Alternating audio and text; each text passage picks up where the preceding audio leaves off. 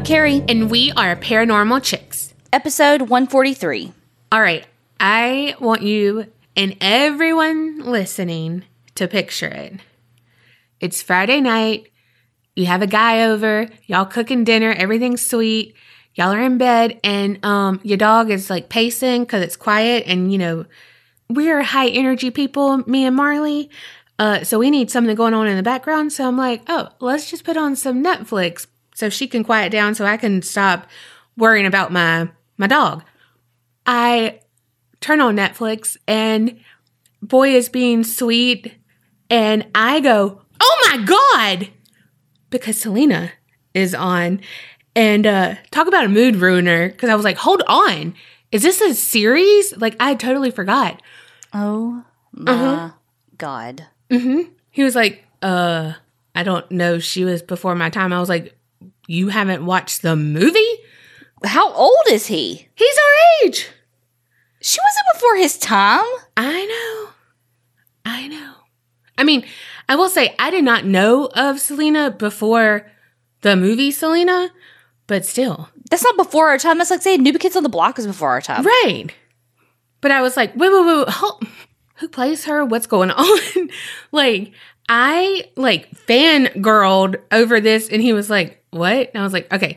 Then I was like, mm, let's just put it on Dawson's Creek because, you know, still watching that. And at one point I'm like, wait, hold on, who is this? So clearly you were feeling him. I mean, I was feeling him, but uh, not in the good way, not in the emotion way. I mean, not at all. He was very sweet, and it was it was nice. Not as nice as fucking Selena. No, it was not as nice as seeing that Selena was out. Like legit, I was like leaned back again, trying to still be in the mood, but like you know, no, leaned up and was like, wait, like put my arm down, like hold on, I got to give him a good eye on it. What's going on? Damn, girl. Mm-hmm. That's bad. I know. Like, that's bad. And um, this is like page five hundred and forty-two. Why I'm single. That's bad. I mean, it didn't end up ruining the mood because, uh, you know. And you know what? I haven't even watched it yet because then I was like, I haven't had time to like sit down and like, because I really want to watch it. hmm And so, again, Dawson's Creek, I can have on in the background or Yeah, whatever. you want to be able to, like, focus. Yes, because obviously it is very important to me. But also, Virgin River season two came out. And so I had that going. So, yes. I mean, priorities. I mean, hmm. You know who would keep my attention more so? More than Selena? Yeah, Patreoners! that's right. You mean like Brittany D from Florida? Mm-hmm. Linda W. from Mississippi, Samantha L from Washington?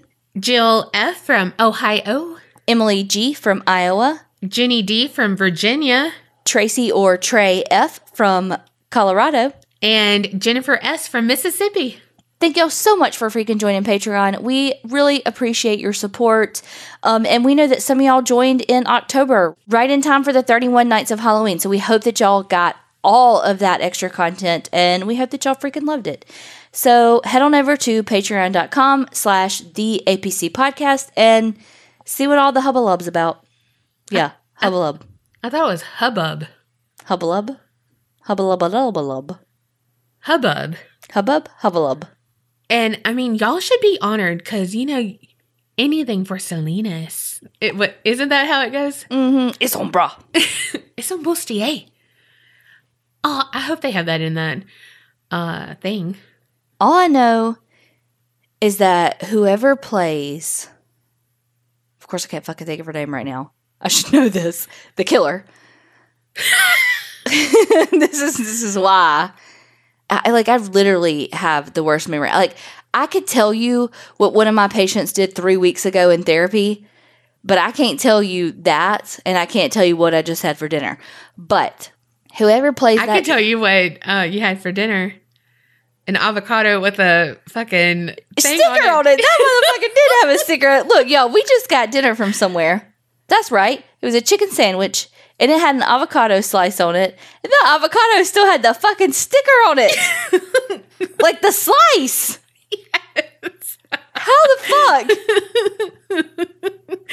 oh god. I was like real fresh, real authentic right there. Oh, sorry. When you said what you had for dinner, oh, I will never forget that. When you're like, uh, what? Well, anyway, whoever plays the killer, Yolanda? yes, Saldivar. Yeah. Whoever plays Yolanda, just get ready. You're gonna be one of the most hated women in America because that bitch that played her in the movie, Oh my god! everything from here on out, she's a bitch and a hater. I do too. And I don't know if they're going to find someone who is as good I know. as that actress was because, whew, just to make this, you know, the most rando long intro ever, another person who's like that is the guy who played Wild Bill or whatever from Mhm, the Green, Mile. Mhm. But he like won an Oscar lately for some for something with uh the girl from How to Get Away with Murder, I think. Viola Davis. Yeah. Wherever, but I was like, I hate it. Sam Sam Rockford or something like that is his name. I can't stand him. Even like just him there, I was like, he killed them with their love. I know. like I hate him. He did such a good job on Such a part. good job. Like literally hit like oh my god. And like he was so disgusting when he was in the jail and Mhm. stuff. Like oh like I am mad right now. I know exactly what you mean. Oh, anyway, do, do y'all have people like that? Well, I'm about to tell you about one. Ooh, Lord. Insert an ad for blood pressure medicine because I'm gonna need it. Uh, yeah, pretty much. So Valerie Kay from Texas, one of the listeners, she sent me this story like just a couple of days ago, and the case sounded so familiar. And I'm talking so familiar. I even went back through like the podcast to see. No, I think I've done this. Maybe it was a bonus episode on Patreon because I couldn't find it on one of our main episodes, but I could not find it. So I guess I never did it. So here we are. It's such a good story when you're a true crime fan, but which also, of course, means it's such a horrific story. So we're going to talk about the Said family. So let's start with Yaser Said. He's the patriarch of the family. Yaser was born in Egypt and came over to the United States in 1983 on a student visa. He was 30 years old at the time and he was working at a convenience store while he was here. And that's when he met his future wife. Her name was Patricia and she went by Tissy. Here's the thing Tissy was 14 years old. What? Uh huh. And Tissy had actually just ended a relationship like with his cousin who was basically his age. Long story short, there's this documentary that I watched on YouTube. I think it's on Amazon Prime. I'll tell you the name and all of it later because I don't want to give anything away Yeah. basically, I think I'm going to just call her Patricia the whole time because it's easier. But Patricia's family was rather poor, and they believed that Yaser's family was wealthy. And so it was like they were trying to marry her off to someone in that family for money. And so it didn't work out with the cousin.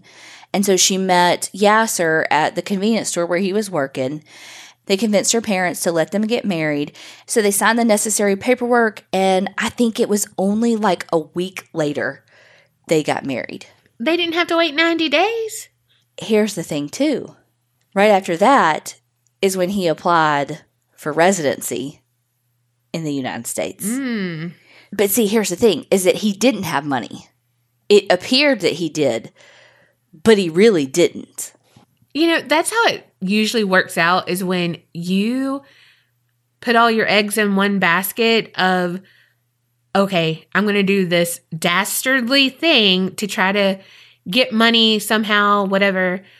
The person that you're counting on to oh, have Oh, the yeah. money or whatever, it's not what it seems. Like Joe Exotic with that guy, he thought, oh, he's got everything, but it was like, the car was leased, the house was rented. You know, like he didn't have any of that money that he thought he did. And from what I read in some of the articles, he even told her family that he owned land in Egypt that he didn't own. Of course, because how are they going to check? Well, and he, and the thing too is he agreed to have the wedding in a Christian church. And so they were like, oh, okay, okay, okay, okay.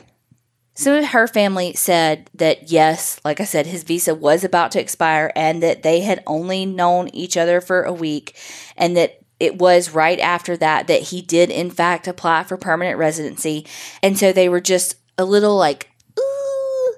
And that after the wedding, a lot of men from his side like approached some of the American women and asked them like, "Do you want to get married to me?"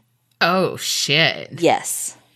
We're in small town Texas in like 1987. And so you have two very different cultures coming together in this small town Southern Baptist church for a wedding. Like can you just can just can you just picture this for a minute? Like can you even just imagine? I'm picturing like Family Feud, how it's usually two polar opposite Yeah. thing, you know, like families. I mean, you have a family over here that's Muslim from Egypt, on- you know, on the groom side, and then on the bride side, you have Texan, Southern Baptist, you know, just polar opposites, but also the same. Patricia got pregnant almost immediately. Well, yeah, because she's fucking young. Every, you know, like Mhm. golly. And by the time she was 16, she had their first child, Islam. Islam's a, a son. And then one year after Islam was born, they had their first daughter, Amina. And then a year after that, they had their second daughter, Sarah. So basically, by the time she was 18, she had three kids under the age of five. At this time, Yaser worked as a cab driver, and Patricia would pick up jobs, just kind of minimum wage jobs. And she was forced to comply to his demands.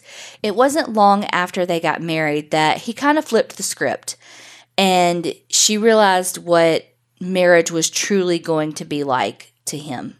What Yaser said went. So he controlled everything. He controlled the finances. He controlled, I mean, this is much like our story last week, where I talked about with the family how the wife kind of had to raise the family on a basically a stipend, you know, kind of the same thing. He controlled everything. Even though Yaser wasn't very religious, they did follow some Muslim practices. Like they didn't eat pork. They didn't follow like halal meat, but they they did some practices again, like they didn't have they didn't eat pork. They would fast on Muslim holidays. And she started dressing more modestly and not wearing makeup and that kind of thing. Patricia would have to have Yaser's permission to go out with her friends and to go see her family. It was to the point where there was a pecking order in the family. Yaser came first, Islam came second, the son, Patricia came third, and then the daughters, Amin and Sarah, came last. Wow. Okay. Toxic masculinity. interviews with Patricia's sister, she says that Islam was a total hellion growing up, that he would cuss you out and that he would ignore everything that his mom told him to do. He would call her by her first name and ignore any attempts at discipline. Because again, it was a set pecking order in the house. And what she said didn't matter. He was ahead of her. Yaser also physically abused Patricia. There was even a time that she refused to have sex with him, and so he cut her legs. Yeah, like like with a knife. What? Yeah. Mm, Yep. uh, okay. Well, and like I said, he would control when she saw her family. Patricia's sister, Connie, said that one time she went over to see the kids, and when she went to leave, he blocked her in and told her, I can hurt you right now and nobody would ever know it. What? It's like, it was just like this control thing. Like, Yeah. he wanted Patricia's family to fear him so that he could keep Patricia from going to them. You know what I mean? hmm There was one time too that he thought that Patricia was going to leave him, and so he messed up her tires so that she couldn't leave. Tires are fucking expensive. Girl, I know. Like, I'm not joking. I mean, I'm like, can you like jack it up or something and then take them off? Like, don't. I mean, I'm not trying to do all that work, but shit, don't slice them or nothing. Right? Like, fuck. It's said that the abuse didn't stop with Patricia, that it continued on to Amina and Sarah. Of course, skipping his son. Right. Ugh. I mean, not that I want his son to be abused, but it's just like, wow. I don't have a lot of specifics on the physical abuse that Amina and Sarah sustained. I have some of it later on, but not a lot before the ages of about eight and nine, Amina being nine and Sarah being eight. But around that time is when the girls told their grandmother that their father was sexually abusing them. A whole other level of yuck and just fuck him. Yep. Ugh. Remember that blood pressure medicine that I needed? Yeah, I need it again. Both of the girls talked about the abuse that they sustained from their father and said that he would molest them and that they were afraid that he would hit them. Sarah specifically said that she was afraid of her dad and his brothers and she said, quote, that she is scared they will take her. Of course, their grandmother reported this to authorities. Police interviewed Amina and Sarah, and their stories were consistent with one another. They were the same. They did physical exams on them, and they couldn't find physical evidence of any like multi year abuse. But they also said that that exam does not rule out sexual abuse. It just doesn't show that there is this multi year abuse that has occurred that they can prove from that exam. You know, Hmm. Patricia signed an affidavit saying that what the girls were saying was true, and they moved out of the house and I think in with her parents. Yaser was indicted for the sexual assault on the girls, which of course just completely enraged him.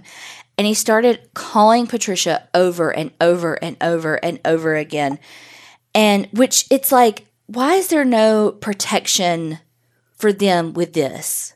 Granted, it's probably around like 1998, 1999. So we've come a long way understanding the relationship between abuser and victim, especially when it is in the family like that. But still, it's like, why is there no protection order of some sort to like keep him from contacting them, you know?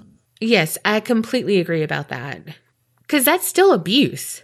Right, exactly. And it's it's intimidation is what it is. Mm-hmm. So, right around this time, he got arrested on something called officer retaliation. And this was after being, it says he was confronted over a traffic violation. I don't really understand it, but basically, he was released on bond for that. So is that just like resisting arrest and like doing so, you know what I mean? Like being mean, not mean to the officer, but you know what I mean? Like doing something to the officer because he was pulled over. Maybe, honestly, I was like, I've never fucking heard of that. No, me either. I know we got a couple attorneys that listen to this, so uh, can you dumb that down for us? yes, please put it in layman terms and then take it down a notch. I was going to say, because you know, uh, my lazy ass didn't research that. well, yeah, and I don't know it because SVU or Chicago PD, I don't think they They didn't cover that. cover that. Mm-mm. Yeah. Mm-mm.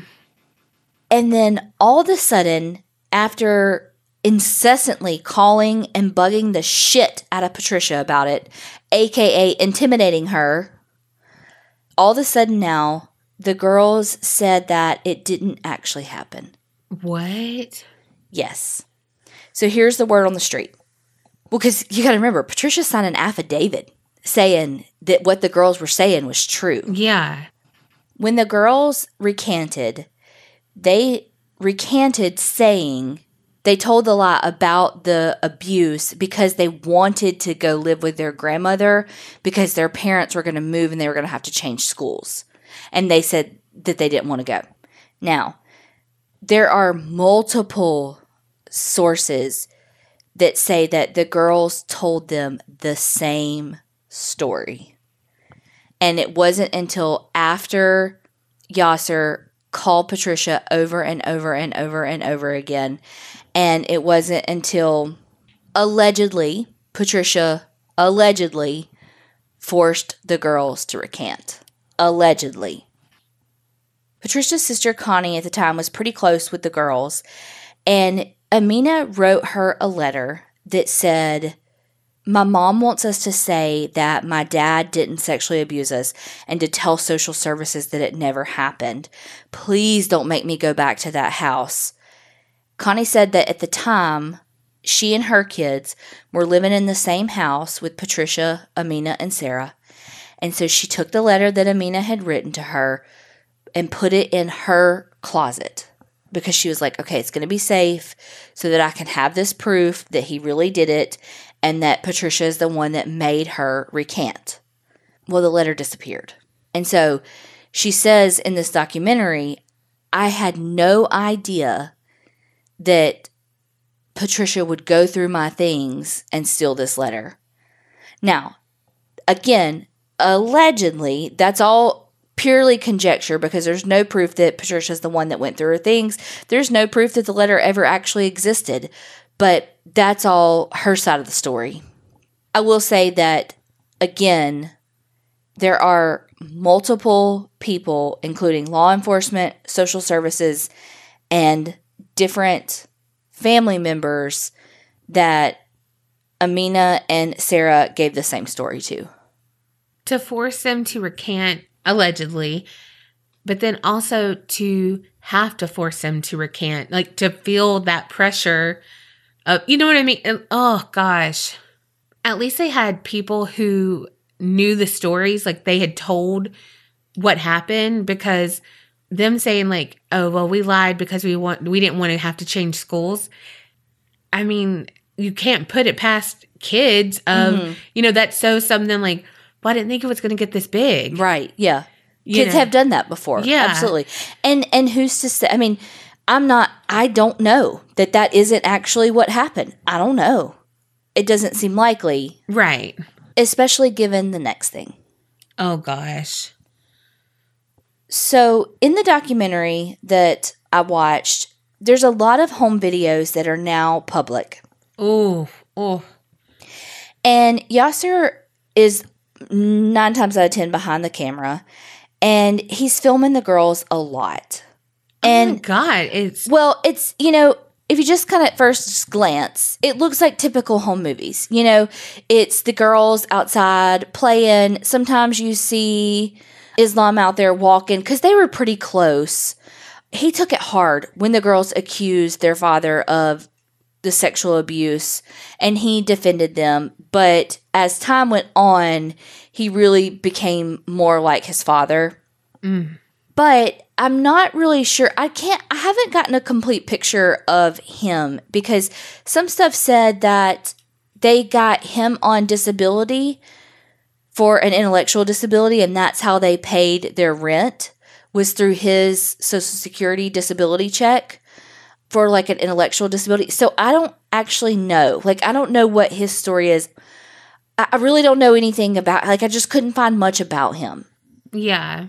anyway, so you see them playing sports, hanging out, doing their thing, but sometimes you see them like just laying in their bed and the camera will zoom in on their legs or their bottom or their chest.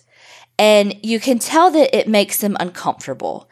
You can tell that, you know, they'll wrap themselves up in their covers, you know, and they'll say, literally in one of them they'll say this is illegal do i videotape you when you're sleeping which could be so Mm-hmm. like this is illegal. Do you do I Yeah. videotape you when you're sleeping or like no, this is fucking illegal. You shouldn't be videotaping me. I'm a child. Yeah. Kind of thing. You know, it could go it's one of those things that could go either way.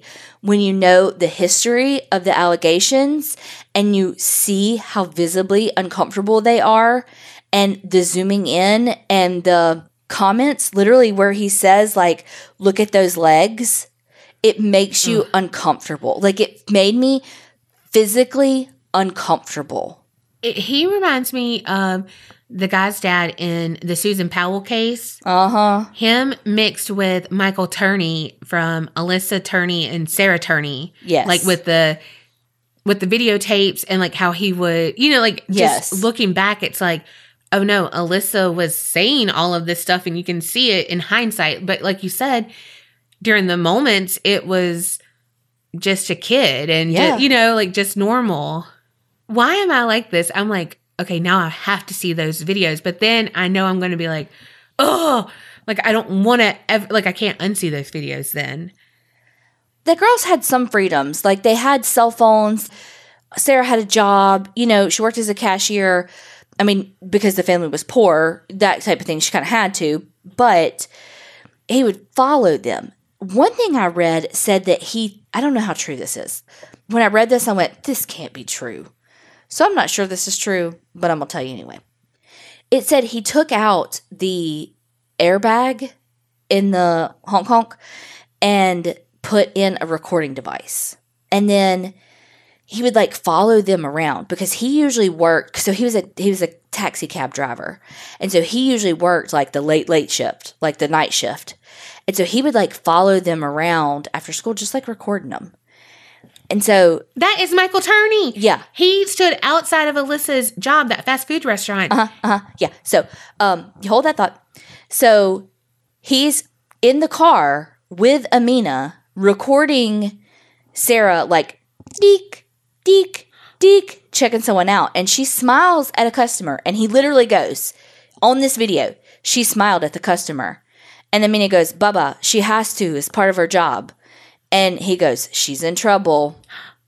Oh my gosh. And again, it's one of those conversations that it could be so like kind of cutesy, innocent, like, oh, she's in trouble. Is she flirting? You know, or it's like, she's in fucking trouble. Yeah.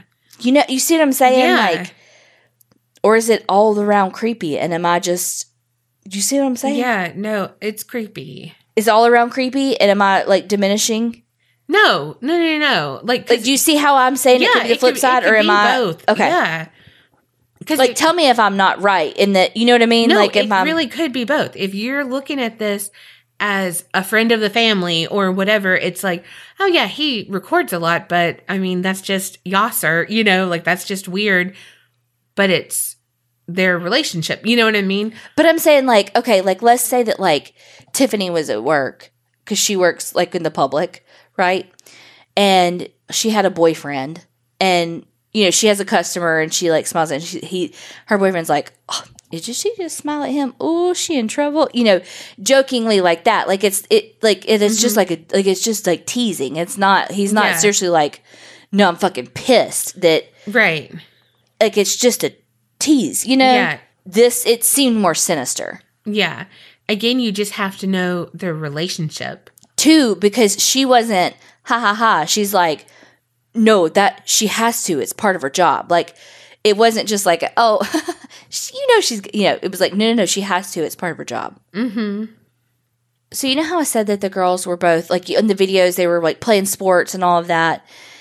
Amina really liked martial arts. And one day in martial arts, she meets a boy, and his name is Jacob. And Jacob is everything that her father never wanted her to meet. Not only is Jacob American and not an older, rich Egyptian man, he is mixed, black and Hispanic. But they met and they fell in love. They, of course, had to hide everything because if her father found out, she would be in so much trouble. And not just in the I'm yelling at you and you're grounded kind of way, in the no, physical abuse kind of way. The more they got to know each other, the more she opened up about the abuse that she sustained, but I still never really found out much about the physical abuse. I do know about one time that Yaser kicked Amina in the mouth and she had braces and it made her lips stick to her braces. And they wouldn't take her to the doctor because they didn't want Uh, social services to be called. what? Yeah. Oh my god, that makes me cringe. It Think, makes oh god. yeah, my stomach like flip flopped when I heard oh that. gosh. Yeah. Jacob and Amina were together for four years. They would write notes back and forth at school. Again, they they couldn't really text much outside of school because she didn't want her father to see it because again, if he saw it, all hell would break loose. But they were able to write notes back and forth at school until one day her father found a note she had written. Oh my gosh. He asks her about it, and she lies and she says that it's a fantasy note that she wrote to a man that she hopes to one day love. Oh, that's a good cover up, girl. Right? Very clever. She said that it's an imaginary boyfriend, it's somebody that she wants to fall in love with. She wants she you know, she hopes that she finds that kind of love, yada yada yada. And of course, he didn't buy it. It's hard to manipulate a manipulator. Exactly. Also, that whole why is this reminding me of like everything? But that right there reminds me of Cruel Intentions when Selma Blair's character is with Ronald and uh, it's her cello instructor or whatever, and they write notes and stuff, but then her mom finds it and he's black and stuff. And mm-hmm. so it's like a huge thing, you know, mm-hmm. and that just reminds me of that. And it just like hurts my stomach. Yeah. I mean, I get like, I get why he wants them to marry wealthy old men because, again, he wants it for himself. But it's like, you married Patricia. but he married Patricia for the citizenship. Yeah, no. And and one thing I read too, it's like having daughters that are American citizens for him was like the golden ticket. Mm. Well, what I don't understand is that he, yeah, he married Patricia for the citizenship. Obviously, he had a goal in mind, but then he had daughters and they're mixed, and he's flipping out because he's mixed. The kid, um, Yeah. Jacob. I don't understand that. Why there's a prejudice there when you did the same thing. Yeah. Like, it's okay for you, but not for your daughters yeah. because I mean, I'm speaking for my dad. My dad, like I'm mixed, Mhm. and my dad is he's the same way, and Yeah. it's like, hello, I'm mixed. Like whatever, you- whatever I want, like you know what I mean. Like what are you talking about? Yeah. Like what the fuck? I don't understand that, and it just people like that you're just never going to understand anyway because they're right no matter what to Yes. them. And like it's just different. No it's not. Like no, it's absolutely not. yes. In their mind, it's just different. hmm It's just different because it's their ethnicity. uh-huh. Oh i'm sorry. That like it gets under my skin because that really is something i deal with with my dad Yeah. and I don't know, it's just annoying. And of course, I like pick the scabs all the time at him because it's so frustrating. Amina told Jacob that he had found the letter, and the very next day, the family disappeared. Like Amina's family, or Yes. okay. I was about to be like Jacob's family disappeared. No, Amina's family disappeared. like it was his, uh, like it was her uncle's. Like that's what happened on that. But that's even like right.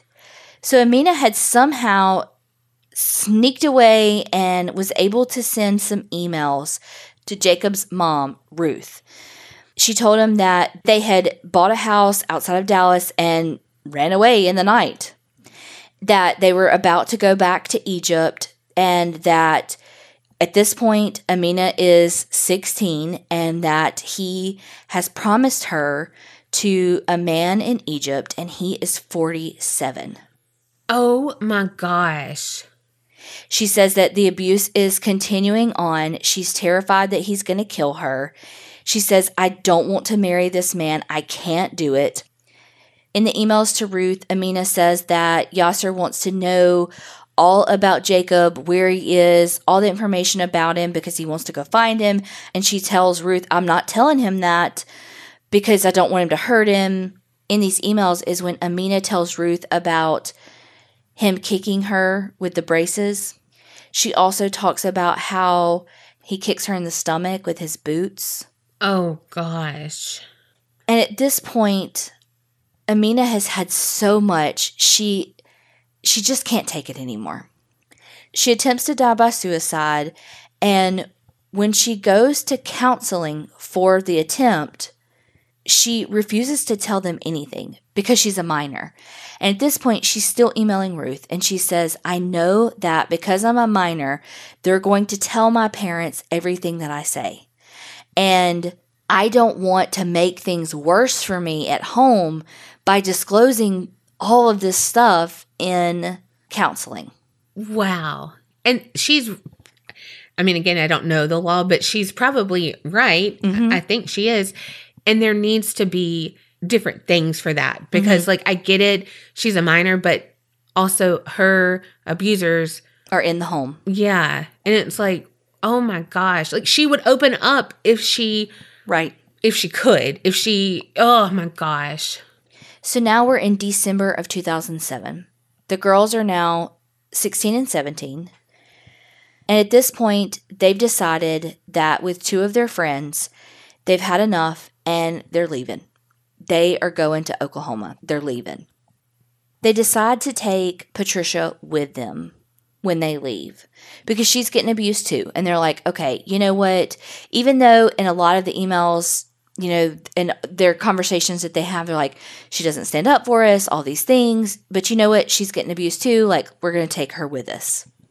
They had burner phones and all this stuff that they were using, and Yaser had no way of contacting them. Well, on December 31st, it was Patricia's mom's like death anniversary, and she wanted to go put flowers on her grave. So she said, I'm going to go back to Texas because I want to go put flowers on her grave. They're like, okay, I mean, I guess. I, I mean, I get it, but no, girl. No. Right. have your own memorial for her somewhere else other than her grave because she is not there. Sarah went with her, and Amina was like, I'm not going back to Texas. Fuck y'all. I'm not going back. Absolutely not. Once they're on the way and they're almost there, is when Patricia tells Sarah the truth.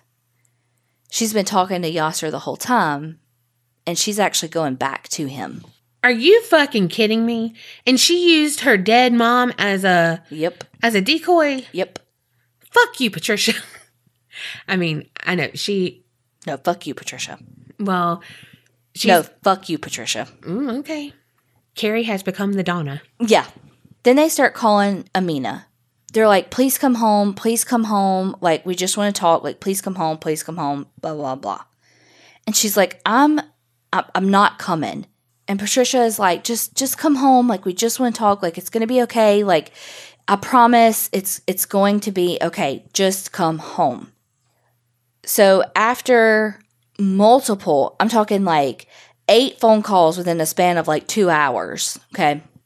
On New Year's Day, so January 1st, 2008, Amina goes home. Yaser says that he was going to take the girls out for dinner because he just wants to talk to them. They get into the cab to go to dinner and they never left. He shot them 11 times before fleeing the scene. Are you fucking kidding me? Yep. Oh. I mean, no, I'm not fucking kidding you. He fucking lured those girls in Wow. as much. And look, I'm going to say allegedly because I'm not trying to get fucking sued. So, allegedly, as much as fucking Patricia wants to say that she didn't fucking lure Amina and bring Sarah back to that house for Yaser to fucking do it, she did, Yeah. allegedly. Yeah. Because even if you're in that situation, you wouldn't want them alone with him because you know what he's capable of and stuff. You know what mm-hmm. I mean? Like, oh my gosh. So here's the thing. Here's the thing he killed them with their fucking love. Yep. So there's some some drama around Sarah actually gets a call into 911 that you can hear and it's heartbreaking and we are not going to fucking play it. But you hear her screaming, "Oh my god." The call was like 42 minutes. Police had a really hard time finding the bodies. They were at a um, hotel in the cab. Sarah died on the call. And Yasser fucking disappeared. He's still at large? Well, in 2017, Oh, holy shit. uh huh, the investigators finally caught a break. So, this information I got straight from the Department of Justice. A maintenance worker at an apartment complex where Islam was staying, was living, was going into his apartment to fix a leak. Well, he knocked, no one answered, so he like used the key to get in and the deadbolt was locked. So he was like, "Oh shit, somebody's here." So he like knocks again. He's like, "Yeah, maintenance call." What movie? Beetlejuice. Uh, And somebody like lets him in, and he was like, "Oh fuck, who's that?" Okay, okay. Like he knows that that's Islam, and he knows that like that's Islam's apartment, and he knows his connection, and he's like, "Bruh, like that's Yaser." Like he he makes the connection, so he goes and tells his boss, who is like, "Wait, what?" So they call the FBI.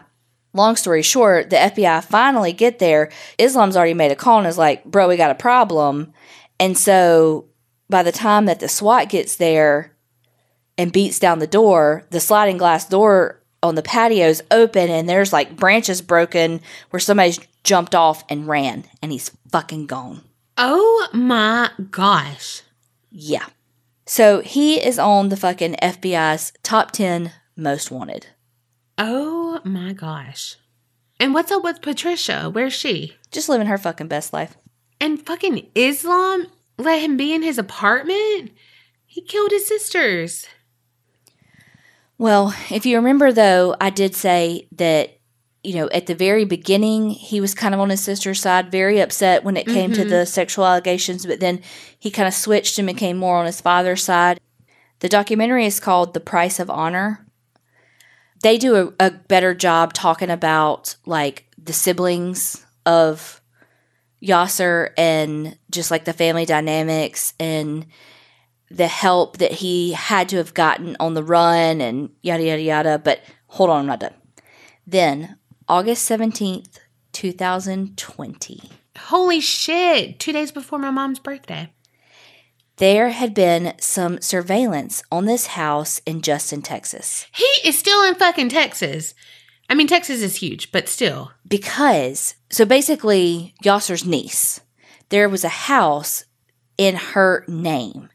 But like, this brother lived in New York that had a car and his name. Like, there's like all this stuff like that. Okay. Yeah, it was some weird shit going right. on. And they had noticed that like they would go in with some bags of groceries, they'd come out with trash bags, and they'd leave in a car, and then they would take the trash bags somewhere else and dump them. So they'd go follow them, get the trash bags, and then they would find. Then they'd get the trash bags. They'd find these cigarette butts. Okay. Mm. Then they would see this shadow of this person walking by. Right. Mm. So, long story short, they finally arrested Yaser. 12 years after the murders of Amina and Sarah. Wow. They also arrested Islam and Yassein, who are Yaser's son and brother, for aiding and abetting a fugitive Yeah. kind of thing. Yeah. I mean, they're obviously innocent until proven guilty because he hasn't been convicted. I mean, like, he literally Yeah. was never even arrested for their murder. So, him being guilty is even allegedly because Mm-hmm. he hasn't even been convicted of murdering them. hmm But they were in his cab and he was gone and all of but this. but, But, like they're saying for him to even have left the parking lot of the hotel where he murdered them to even have escaped covered in blood and all these things like his family had to have been involved like it was you know and then like there's some sketch stuff and they go over it in the document y'all got to watch this documentary it's really good it's like it's it's like a two hour long document. It's good though. It's um because they go into how like one of the um brothers, his daughters were like married off to people in Egypt. One of the ex wives is was like sent off to Egypt and has never been seen again. And like there's like some like Yeah. sketch shit that's happened and like the producers of the documentary went to one of the brothers' houses to like interview him and the daughter answered and then um the door and then he like immediately called him and was like called him all these names like cunts and bitches and all these things and I'll fucking kill you if you try to talk to my family again. You know, just like I mean like whoa. Yeah. You we know- need to do this for a a watch party. Oh, that's a good idea. That would be so good. I Yeah. am like in the documentary, they interview Patricia. She's in this. And it's so interesting because they'll go from Connie, the sister, to the, or the aunt, to her. And it's like her saying, Connie saying, no, Amina wrote me this letter to Patricia saying, I really just don't think Yaser would, um, molest those girls. He fucking killed them. What do you mean you don't think he would molest them? he killed them and then he left you because he was on the run. He married a 14 year old. What do Yeah. you mean you don't think he would molest a nine year old? There's Right. not much difference. What do you mean? Like you got too fucking old because he's a nasty motherfucker. And we hate him. And I'm so glad that this year, you know what? This year has been pretty shitty, but at least he was fucking called. yes. And his fucking son and his fucking brother who was helping him. But there's more brothers that Oh, I, yeah. I really, really, really had to have played a part because, I mean, a- a- but also though, like the niece, the niece was taking food and all that too, you know? I mean, so it's like, what, I mean, is she a victim in that she's forced? Because, I mean, it doesn't sound like the daughters of the brothers are raised very differently than Amina and Sarah were. So, Yeah. is she a victim or is she part of the, you know what I mean? I don't know. Yeah. Probably a victim. Probably a victim. God. Because yeah, hell, they don't have to say a boogeyman. They're they just have to say, Do you want to go to Egypt? Yes. Well, and here's the thing too: is that when when they took them, they would take their American passports from them. Fuck. Yeah. Like, you know, you have that threat of human trafficking and stuff like that, but from your own fucking family? Mm-hmm. You know, like what the fuck? Yep. So thank you so much, Valerie, for the recommendation. I think a couple other people may have recommended this one, so I'm so sorry if I missed you, but we really do appreciate y'all's recommendations. Yeah, we really do. Cause oh my god, this one, whew, I just love that this one had an ending so fucking recently. Yes. Like, whew. Well, sticking with the great state of Texas, but the not so great things that happen there, I'm venturing out of paranormal again to talk about the yogurt shop murders in Austin. Shut the fuck up.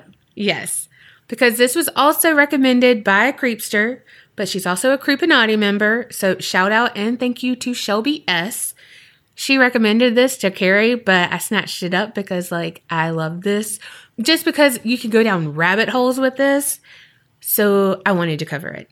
Like she literally just did this um like this week. Yeah, I was gonna say like two days ago. Yeah. You know. The early bird gets the worm. You know I'm never fucking early. Neither are you, so I don't know what the fuck's gotten into you. We get it. You wanted to uh dabble in my true crime pond. Exactly. You know, I got to keep y'all on your toes. No, but this has a lot of rabbit holes, a lot of conspiracies. Yeah. So I definitely see why you're doing it. Yeah. So, picture it. December sixth, 1991, Austin, Texas. Two teenage girls, 17 to be exact, Jennifer Harbison and Eliza Thomas, were doing their thing, winding down their day at their job. They worked at I Can't Believe It's Yogurt, ICBY, and the store closed at 11 p.m. So you know how it goes. You start wiping down tables, refilling things, all the shit as the night progresses so you can get out at 11 and you're not there at fucking midnight, especially if you have plans, which they both did. Jennifer's younger sister, Sarah, and her bestie, Amy, were going to come by the shop and they would hang out and then ride home with Jennifer for a sleepover. Sarah was 15 and Amy was 13. Oh. So the girls all knew each other from FFA. That's Future Farmers of America. If you didn't grow up in like an agriculture part of like we had that and we have like 4-H club, FFA. I never did any of that though. Hell no. I mean, more power to all y'all who did, and y'all got uh, y'all had a good old grand old time. But uh, mm-mm. I am city suburbs at the furthest rural as I get. Same. Same. The other day, because Colby and I bought new furniture. You know, if you listen to the last episode, Donna told you. Oops. And um, so we took the old furniture to the camp, and there was this rope in the back of Colby's truck that I was getting out for him. And so I climbed over in the back of the truck to get it out for him. First of all, he got me in a very vulnerable state because as I was putting my second leg over into the truck, he poked me in the butthole. and I, of course, yelled at him and I was like, I am very vulnerable right now. I mean, for real. but whenever I was coming out, because he has on his truck, he has like this like step thing on his, it's like a cutout in the, what are those called? Bumper? Mm-hmm. He's like, okay, put your foot down, bring your other foot down, and then step in that. I was like, what do you mean put both feet down like that? Like, you know, he was like, yes. Cause I kept like putting one foot down and he was like, now put your other foot down. I was like, no, I can't do that. And I'd like climb back in. And he was like, no, okay, now bring your other foot out. He's like holding my butt up. I was like, I can't do it. He was like, I'm going to teach you how to climb out of trucks and all of this shit before this, you know, Yeah. for no time. And I'm like, no, you're not. No, I oh Tiffany took ag uh in high school. No, I always remember people saying that that class was easy, except this one project they had, and they had to collect like 200 different leaves or some shit Oh, like God. that. Fuck no. That involves schlepping all over in the outside. no, thank you. My sister took it, Susan, and the same teacher who taught Tiffany and my brother, because my brother took it, taught my sister. And my sister graduated when we moved up here. So my sister graduated in 88. So, like, I'm just saying, like, she's older and then he's still there. Well, she is like us. She is not very country. We lived in Mobile, which isn't, well, I mean, it's more city now, but it wasn't country, you know. But so then she came here, which is like way more country than Mobile. And so she was like, what the fuck is this? Well, you had to drive some, like some kind of tractor, like, but you had to be able to like go forward and go back in it, you know, for a test or whatever. And she was like, you don't want me to do it. Like, I don't know how to do it. And he's like, you can do it. I'm going to show you how to do it, you know. Uh, she ran over his foot. she broke it, didn't she? I, I don't remember, but like, yeah. I forgot about that. Uh-huh. And he remembered that when he was like, Kenneth Elwin, are you related to Susan? Like, you know, like, Well, y'all also have a very distinctive last yeah. name. Yeah. Well, unlike us, you know, they were all into this. And Eliza and Jennifer were even nominated both for FFA Queen during their senior year. Okay, girls, get it. right? So I want to go into a little detail about each girl before moving on with this story. Jennifer liked sports and she was a track star. And Jennifer did something that reminded me so much of you, Kerri. When she was younger, she played T ball for one reason. Boys. No, something even more like you to get the t shirt. Kerri will sign up for anything to get a fucking t-shirt. I swear to God, that how to get join a cult free t-shirt. She's like, I'm there. I am there. Oh God, I am not lying. You're not. I've done many a 5K just for a damn t shirt. Mm-hmm. Well, she was short, like five foot even, but she was spunky and feisty in the best way. She let her opinion be known, but never harsh and always with love and enthusiasm. That's hard to do, especially for a 15 year old. No, she's 17. Uh, well, still. Well, Sarah, her younger sister, who was a 15 year old, she shared her sister's love of sports as well. Her passion was basketball and volleyball, but really basketball. And I thought this was so cute. Later, when her mom was being interviewed, she said Sarah's claim to fame in basketball was not her scoring, it was that in every game, she fouled out. I was like, oh my God, hilarious. She's a badass little motherfucker. Yes, yes. She was also a cheerleader. So after she would play, she'd go change and then cheer for the boys' game after. So tournament season, she would do that multiple times and stuff. Like it, that girl could get it, you know? stamina, man. Yes. And she had recently gotten a boyfriend, so she was head over heels and giddy about their future. And like I mentioned, they were in FFA together. Both girls loved raising sheep almost as much as they loved George Strait and his music. I mean, have you seen him in those Wranglers? I mean, can you get any more Texan? I don't think so. Well, Amy, Sarah's friend, took her love for George Strait a little more serious and had a crush, like a major crush, on the king of country music. Which, again, who can blame her? No one. But other than George, she loved animals. First and foremost, horses and cats. Amy grew up on a ranch, and so she was always hands on. And she was even like doing shit with horses at fairs and everything by age three. So most people would say, oh, she's part cowgirl, part whatever. But her father would always correct them and say, no, she's all cowgirl. And I just thought that was so, like, mm-hmm. just so pure and sweet and, ugh. And even if she had other interests, like she was still cowgirl through and through. Always in jeans, cowboy boots, cowboy hat, you know, like that's just who she was. She was ready to get down and dirty. You know, they moved to Austin and she was scared that she wouldn't find anyone that would accept her because she was more country and quote unquote more rugged, you know, mm-hmm. and at 13, that's such a vulnerable Oh age and stuff, you yes. know. And but she did. She found this group, this whole group in FFA, but this group of girls that they were everything to each other.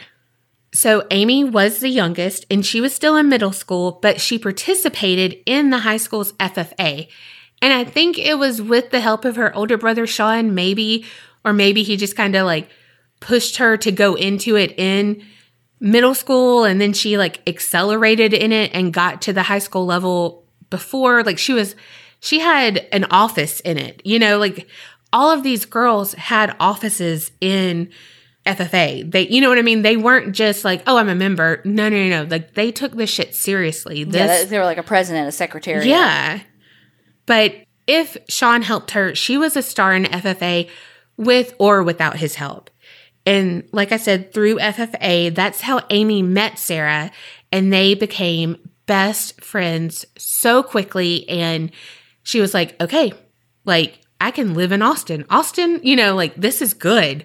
All right. And then from Sarah, you know, Jennifer was a package deal. And then from Jennifer, Eliza. And so there was the four of them. Eliza loved art and she loved knickknacks, like miniature cats. And she had those little square wooden shelves that had open squares. Think of like a wooden shelf, like in a square. It's thin wood. So, like, I don't know, like three inches. And they, it's where knickknacks, you would put knickknacks. So they mm-hmm. had like little like squares and little boxes basically. Mm, okay, like on the wall. Yeah. Okay. Well, it reminds me of my older sister. Like I knew exactly what they were talking about and then when I watched like interviews and stuff, I was like, "Yep, that's exactly what I pictured." Like cuz I know because my older sister Lori, when she lived with us when I was younger, she collected knickknacks. She collected teddy bears and I would go into her room and fiddle with her like little figurine collection all the time and she had like this fake crystal teddy bear that I always messed with. And listening to Eliza's mom talk about her collection, like, really made me miss Lori's. And I just wish I had that teddy bear now. And like, I can only imagine Eliza's mom with those knickknacks now. Another thing Eliza loved was fashion and beauty. And in those shelving units, she would have lipstick in some of the squares And like she would wash her face multiple times a day. She was so conscious about skincare and just taking care of herself. And so she was going to use a sale of a pig that she was raising to fund her modeling portfolio and really chase after her, you know, this new passion of hers. One more thing that humanized this story for me was Eliza had just bought her first car and most called it a clunker, but she didn't care. She fucking loved it. And it was a 1971 Volkswagen Karmann Ghia. And I'm probably going to cry, but she loved working on this. And for Christmas, a lot of her wish list was just car parts that she wanted to use to fix up the car with, you know. But the thing that connects with me is that I had no idea that this was a type of car. But my mama, we all know she would make up her own words and shit, but she can never remember what my navigation was called. And it was a Garmin, but she would call it Karmann Ghia. Oh. And I thought she just made it up. But oh. so just like Yeah. when I heard that, I was like, oh my God. Like She didn't make it up. she didn't make it up. like bloody bones and stuff. If you're in the Creepinati, like it was a story yeah. that she didn't make up either. But like Cause she was so smart. But yeah, so I don't know. It just like when that hit me and it Yeah. just, you know, again was just like how much I miss her. I can't, and if she died suddenly, but like she wasn't taken from me from by someone else, Yeah. you know? And so I just, I can't imagine that loss. And that just, whew, so I'm very sorry. Okay, so back to December sixth, 1991. Sarah and Amy did arrive at the yogurt shop around 9 p.m. They had been at the mall like a mile away, and it was the place to be in Austin if you were a teen. Like most mm-hmm. places in the world, if you're a teen, you were at the mall, especially in 91. I was gonna say. Yeah. but this had like an ice rink Damn. like a huge arcade. It had like a six screen cinema, you know, like, so I mean, it was like a legit place. An ice rink. I mean, not that I would do it, but I would definitely watch people. You would have like if you had grown up there with Yeah. one, you would have. Yeah. They had been dropped off by Jennifer before she had started her shift that night. Soon after they got to the yogurt shop, they walked down to a pizza place nearby, and guess what it was called? Mr. Gatti's. Yes. Right? I was just like, oh my gosh. So they brought back a pizza box, you mm-hmm. know, and they ate it at one of the tables. And there were multiple people who remembered seeing them do this. And they said that the girls were lost in their own conversation, which I can completely picture, you know. So around 9:30, Eliza's mom popped in and got some yogurt, and this was the normal thing for their parents to do was just to check in once because, you know, two 17-year-olds, the only people who are working closing down a sh- like a place on a weekend. Mm-hmm. And I mean yogurt. Exactly. And probably free. Let's just be honest. I mean, at the very least, their employee discount Right? with you know little uh, under the table extra toppings. Uh-huh. Be like, I burst you. Give me extra fucking sprinkles. You that is definitely you. Man, Kerri worked at a a snow cone place and she made the best pink ladies because she would like load me up with that fucking condensed milk. Mm-hmm. Let me tell you, this girl, any place she works, she does a good job. Domino's best fucking pizza maker ever. Let me tell you. Because I'm an extra large pizza, I know what people like to eat. True. I did not get this girlish figure from not knowing what tastes good. True. Well, five out of five would recommend. well, okay. So now we're about to get serious because the last thing we know at 11:03 p.m., the cash register was opened because it rang up a no sale. So just before midnight, Troy Gay was an officer and he was just on patrol, you know, doing like DWI stuff, you know, just just patrolling, but he noticed smoke coming from the strip mall that the yogurt shop was in. So he immediately reported it, and soon firefighters were on the scene because the Austin we know now is not the Austin that was in 91. It was like around 400,000 people, which is still a lot, but like now it's like a million. Like, you know what I mean? It's mm-hmm. like a destination. Yeah. Back then, it was still like a big city, but a small town feel. Mm-hmm. And this was in a more affluent area too. So it was like, quote unquote, safer, you know, quote unquote, less crime, all the things, you know. Well, one of the firefighters, Renee Garza, said he remembers when he arrived, he took in the situation and he did notice that the lights were off, the closed sign was facing outward, and, you know, the door was locked.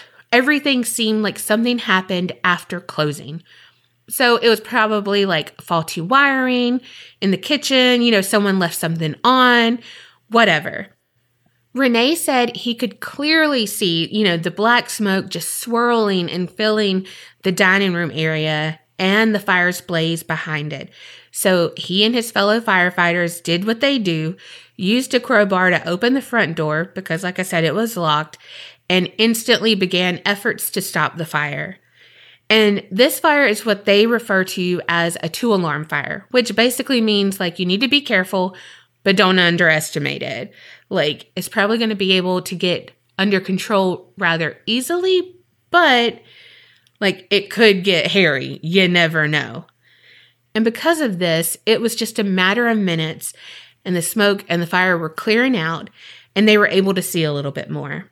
And that's when Renee Garza's partner, David DeVoe, found something no one was looking for and no one thought they would ever see.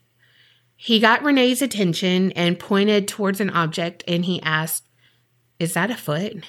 The two, of course, approached the object, and the closer they got, the more their stomachs turned. It was a foot, and then they found an arm and a body, and then another. And something heartbreaking too, Renee said that they had probably walked on the bodies not knowing that they were there because of all the smoke and the fire, and they didn't think homicide, you know, or mm-hmm. anything. They they were just in there taking care of the fire, whatever they couldn't see. And he was just like, to think about them walking on them, it was just too much. In the rear of the back room, there were two bodies stacked on top of each other and one laying really close by, all charred beyond recognition. And their bodies were kind of melted into the linoleum floor by mm. this time. Like some of the metal racks were like slumped, you know, and mm-hmm. just like that's how hot it had gotten at this point. And then there was one more body that they found. That body was in the middle of the back room, away from the others. And the two bodies stacked were Eliza, 17, Sarah, 15, and Jennifer, 17, was laying nearby. And Amy, the youngest at 13, was the one in the middle of the room. Oh my God. And the analogy people use, and that might not be the word for this, like analogy, but they said that they were stacked like wood and set on fire. Mm. That just makes like my whole body hurt and my heart just sink because it's true. They were like wood because they were not treated like humans. You don't do that to a fucking human being. Ugh. Well, Eliza, Sarah, and Jennifer were all burned so badly that not even their race was obvious. Their sex wasn't obvious. They could only be identified by dental records. And you have to visualize this too that by the time the police showed up, the place was like dripping wet, almost flooded from the firefighters putting out the fire. When the detective arrived, John Jones, his first words were, Holy shit. Everything was gruesome. And we don't know everything because the autopsy reports were sealed. And so the stuff we know is the stuff that was leaked. And this does get like pretty gruesome. So just trigger warning. Fast forward if you need to. Yeah. But what we do know is that the girls were all found naked and each had been shot in the head execution style with a 22 caliber bullet. Sarah, 15, had her hands bound behind her back with a pair of panties and she had been gagged and they believed raped. Jennifer, 17, was not bound, but her hands were behind her body. So I don't know like if she was bound and like the clothing, you know, incinerated in the fire. Eliza, who was 17, she had been gagged and her hands also bound behind her back. And like I mentioned before, they were all three severely burned. And Wikipedia kept using the word charred. And that just like, oh, like they did not look human. Yeah. And then there was Amy, 13. And like I mentioned before, she was found a little ways away. She only received second and very early third degree burns on about 30% of her body. And I say only just because of the severity of the other girls. Mm-hmm. But she was found with like a sock cloth like thing around her neck. And she had been shot in the head like the other girls, but apparently that did not kill her instantly. And she was able to free herself off the stack of the bodies and she was trying to get help. but then she was pistol whipped and shot again with a 38 caliber bullet. This exited through her cheek and her jawline. The police do know that Amy was raped, and they also found an ice cream scoop between her legs pointed up right there. Like like the scoop or the handle? I don't know. It just said that they found the scoop. Oh my god, I could have gone up. a lifetime without ever hearing that. Yeah. I think I knew that, but like, I, I just that's the most gruesome. Like, Yeah. that's so fucked up. That's so fucked up. Yeah. And just an FYI, it's thought that the reason Jennifer wasn't exactly stacked is because Amy moving, but also the firefighters' water hose pressure could have Knocked her pushed down, her yeah. off more.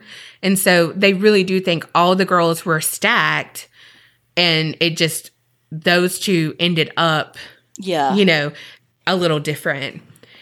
After all of this, the killers lit the store on fire, and it's believed that they used like styrofoam cups and stuff and did that, and they walked away and vanished like a fart in the wind but you're saying they. because they believe there were multiple because of the 22 caliber bullet and the 38 caliber bullet. But it could have only been one because we know multiple people who go into places and they have multiple guns. Mm-hmm. And we know people do shit to throw like the cops off, you know, like well they'll make they'll think it's two people. Let me do, you know what I mean? Mm-hmm. You never know, but they a lot of these things are multiple people.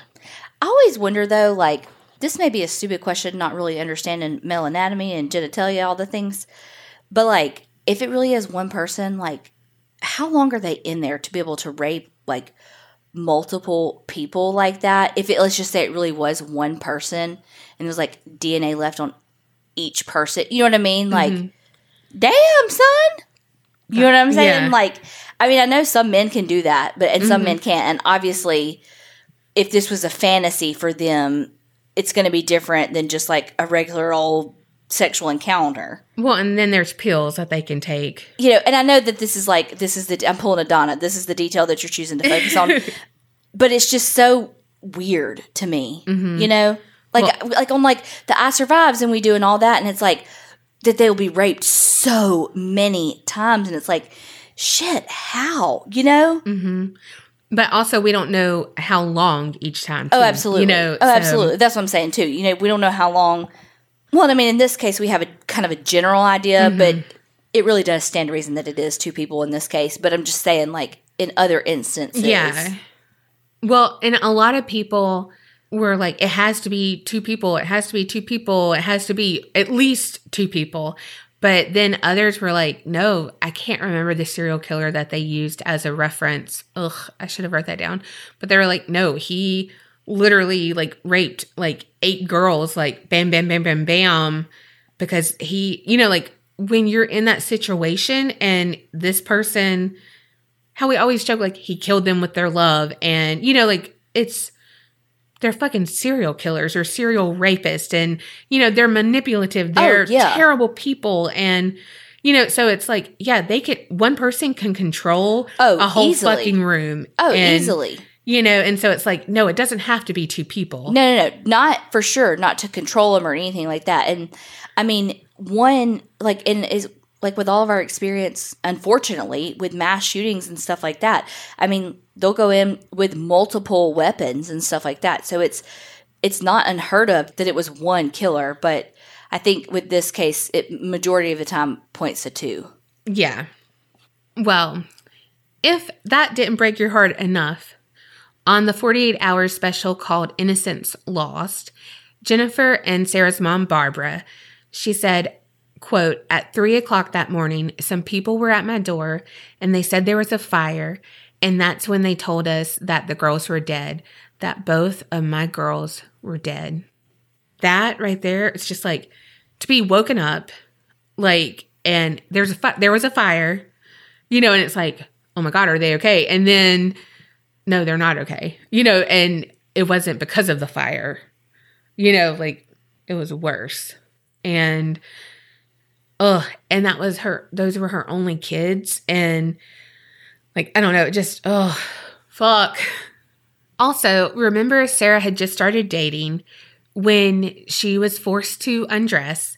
She had taken off the ring he gave her and placed it in her folded shirt for safekeeping.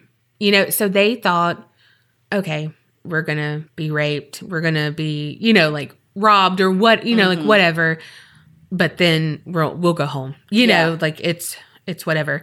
Like they were forced to undress and you can tell because all of their clothes were in piles. Yeah. You know, like neatly done. It wasn't just like ripped and torn Yeah. but they did have some like cuts on them and so people assumed that they you know had like a knife and kind of like take it off you know like i'm not joking you know and like had Yeah. the blade and it kind of ripped some of their clothes you know like whatever again to scare them into Submission. Mm. but just thinking about like her thinking and taking off his ring to like oh gosh anyway well they got the name for the 48 hour special from a statement that the then mayor bruce todd had said he was quoted saying we think of it as innocent lost for austin. Not that we haven't had violent crimes before but this took out four young girls in their prime and it was a great shock to the city. Because also like when the police were doing their investigation obviously you have to look at the girls. Like you have to look at the victims too. Mm-hmm. And there was no dirt on them. Yeah. like literally no dirt. And they really were just like wholesome good girls Yeah. and it doesn't make it any worse than you know like if people had skeletons in their closet because lord knows i do and you know And nor does it make the ones with the skeletons in their closet deserve it. Right. Yeah, that's what I mean. Like it doesn't make it any different, but it's just like for them, that's what they're saying. Like the innocent mm-hmm. lost is just like it's not safe. Like these people, it was a random thing, kind of. You know what I mean? Like they had nothing, nothing in their closets, but my closet's full, y'all. Of dirty clothes. Well, back to the crime scene and like what could have possibly happened. Remember when the no sale was rung up on the cash register? Mm-hmm. They believe that is when the $540 was taken as a part of a robbery. And so that's what they went with for a while is that, okay, this was a robbery that went bad. And, you know, again, that's what they were going with. I don't, that money felt like an afterthought.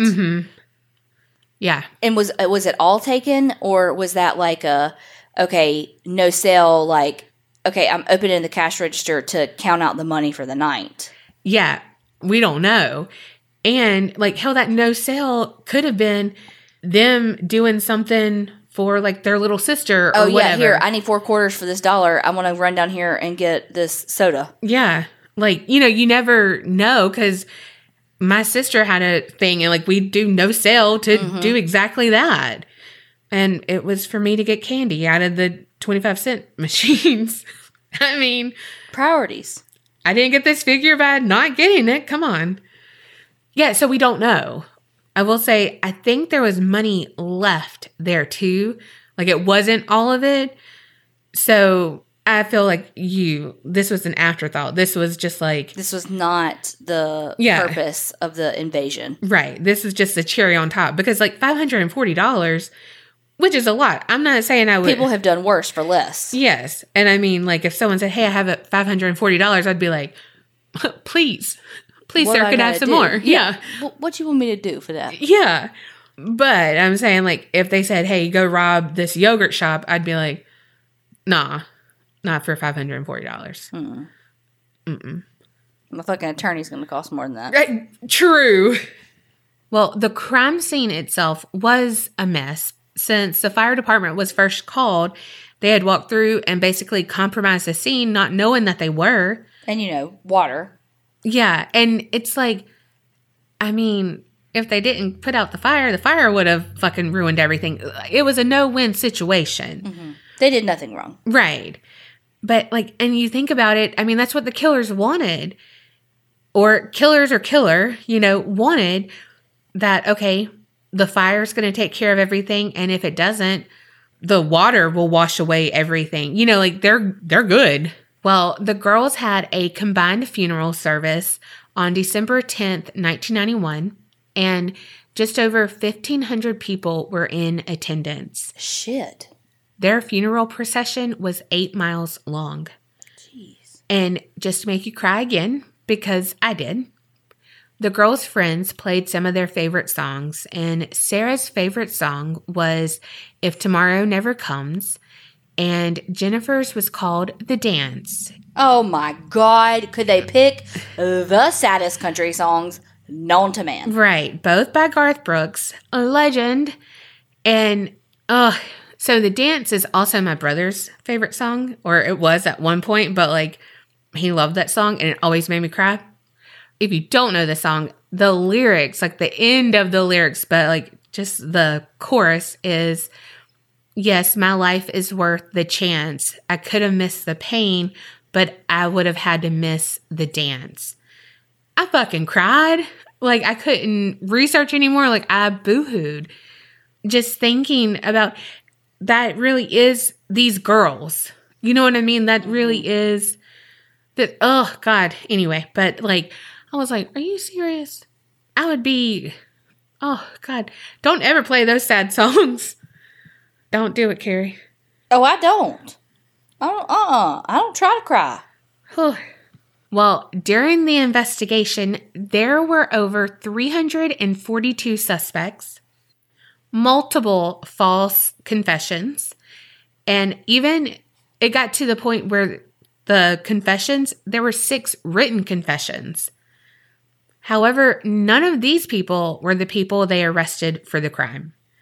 And, you know, like, we need to do dual research on like people who do false confessions. Because like you come from a different side of things than me too but those people are mind-boggling to me. Mm-hmm.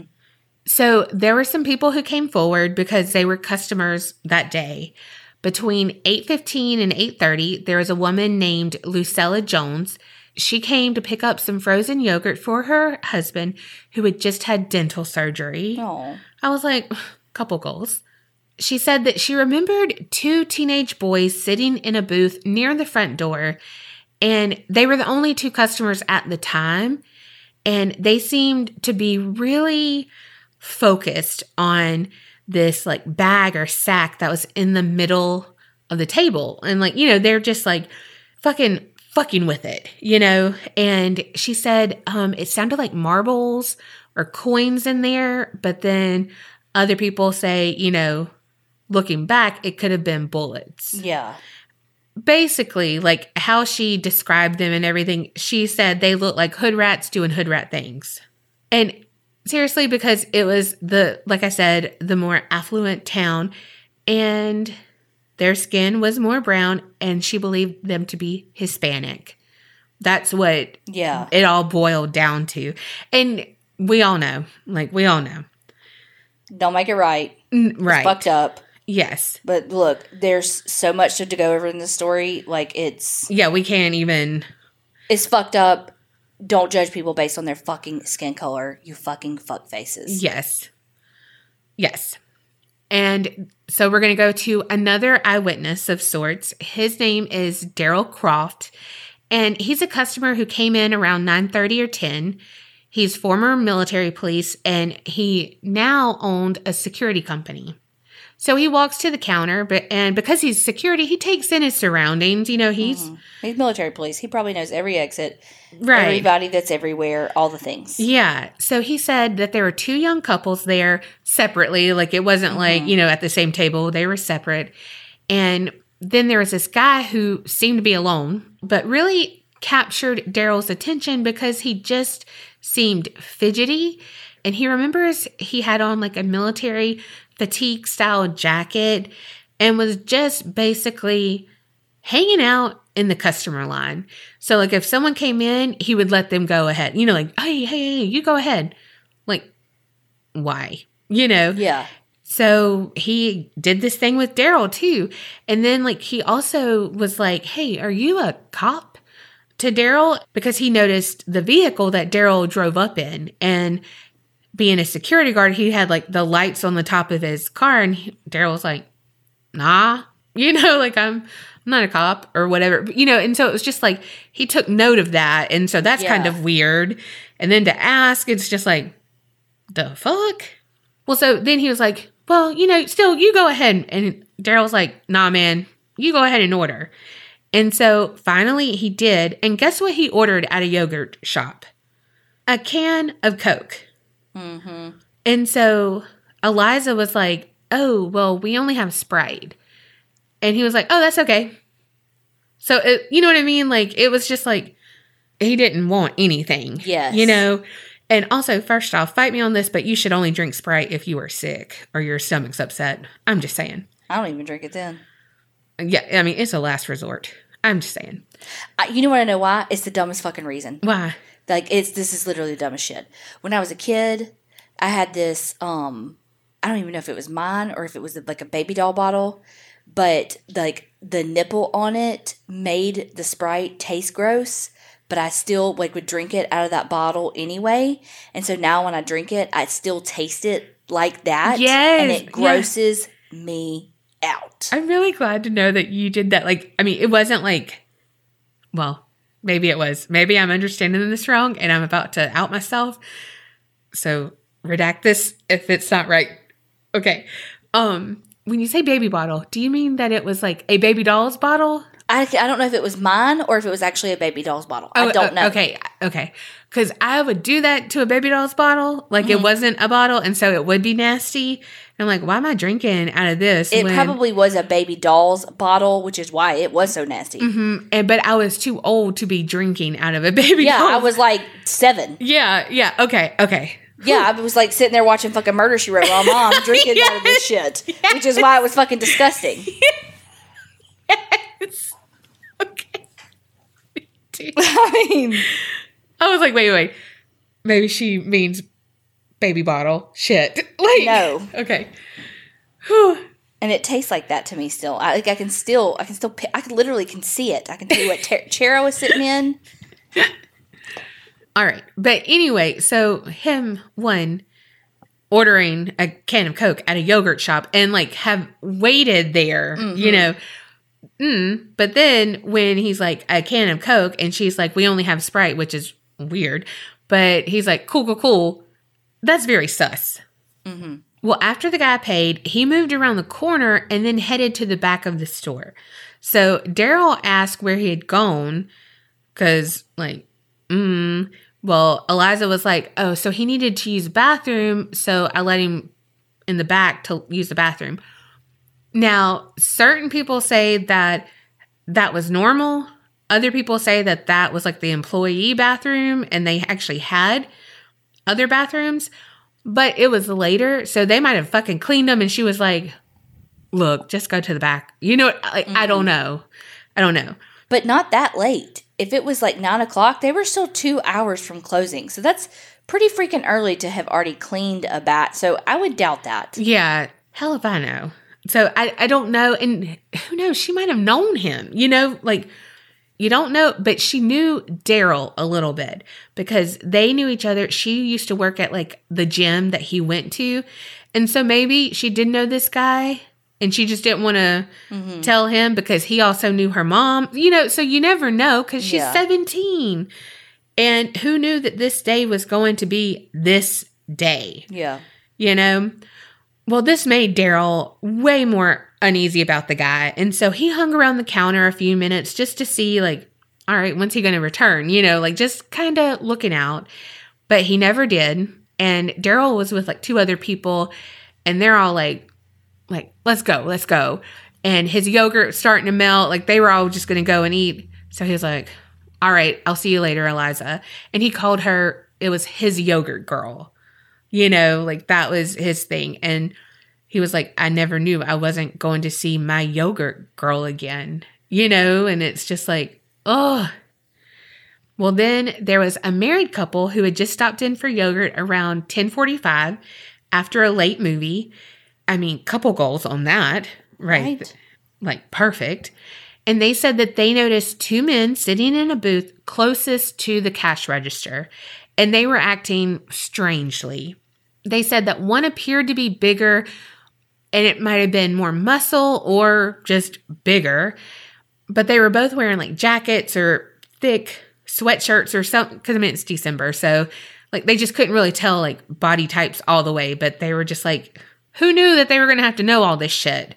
You know, but hmm. they were just like acting weird, so they they noticed them, but not like where they could have a sketch artist draw them. Well, they said the men were watching the girls as, you know, they refilled the napkin containers and turned the chairs over like upside down on the tables.